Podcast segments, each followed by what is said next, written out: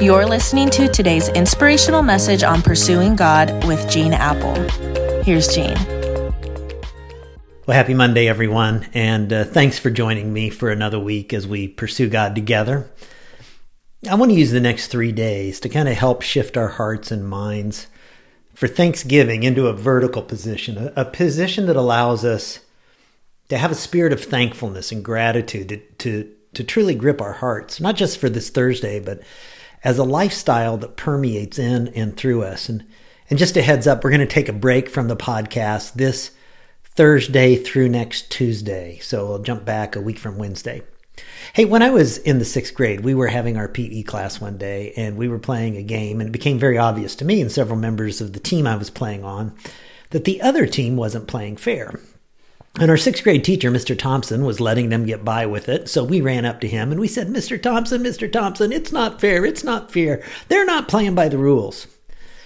Well, Mr. Thompson's perspective was far different than our perspective. And he said, You don't like my officiating? Uh, then you don't have to put up with it. And for the next few days, while the rest of us are in PE class, he said, playing games, you can stay in the classroom and you can write out by hand 1,000 times, I complain, question mark.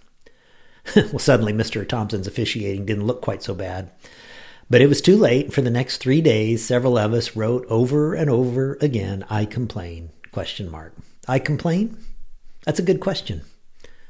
Do you complain? Do, do people think of you as a complainer? You know, complaining has become one of the great American pastimes. We, we are hard people to satisfy. We, we've received more blessings from the hand of God than any other people in the history of the world.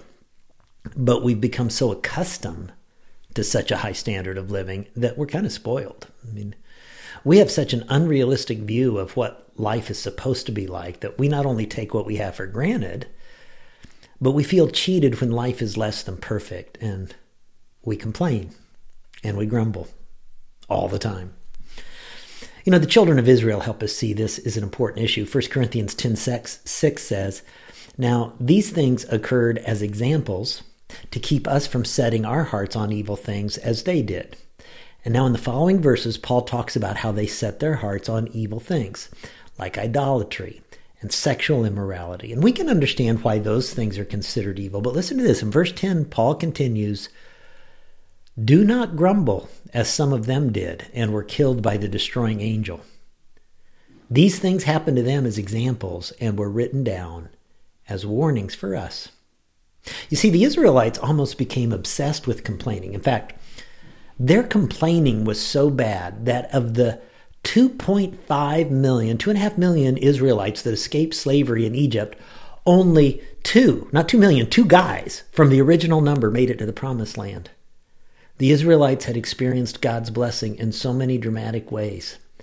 After only being in the wilderness three days, they came to the Red Sea with the Egyptians in pursuit, and they thought they were goners.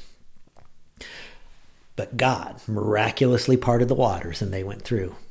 And then God unparted the waters and drowned the Egyptians. And they experienced the miracle of a great cloud to guide them by day and a pillar of fire by night, kind of like the, the GPS of the day. And just a few days earlier, the death angel had passed over their homes while killing the firstborn child in every Egyptian family. So these people had just been miraculously released from 400 years of slavery. And you would think they'd be like the most appreciative, positive, grateful people in the history of the world, wouldn't you?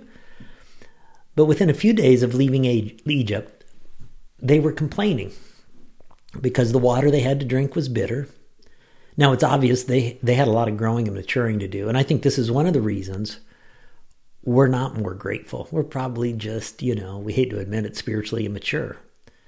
And when we grumble, it's an indication we haven't learned yet to trust God to ultimately provide and to see us through the tough times. Evidently, the desert was a little harder than the Israelites expected it to be.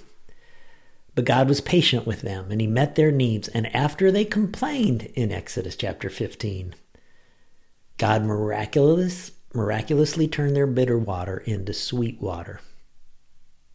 There's a tombstone that reads, Here lies Edward Jacobs. He lived to a gripe old age.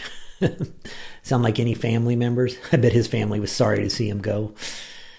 Friends, the truth is, most of our complaining and grumbling is an expression of ingratitude. We, we just take so much for granted. And so, as we approach a day of thanks this week, I want you to see that what the Bible calls grumbling is a sin. And maybe Thanksgiving 2021 is a good time for us to face that sin. Stop taking what we have for granted and recapture a heart of gratitude. God, open our eyes, open our eyes, open our eyes.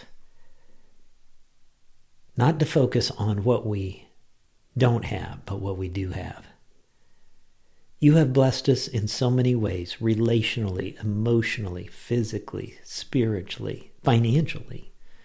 Our needs are met, and we're grateful.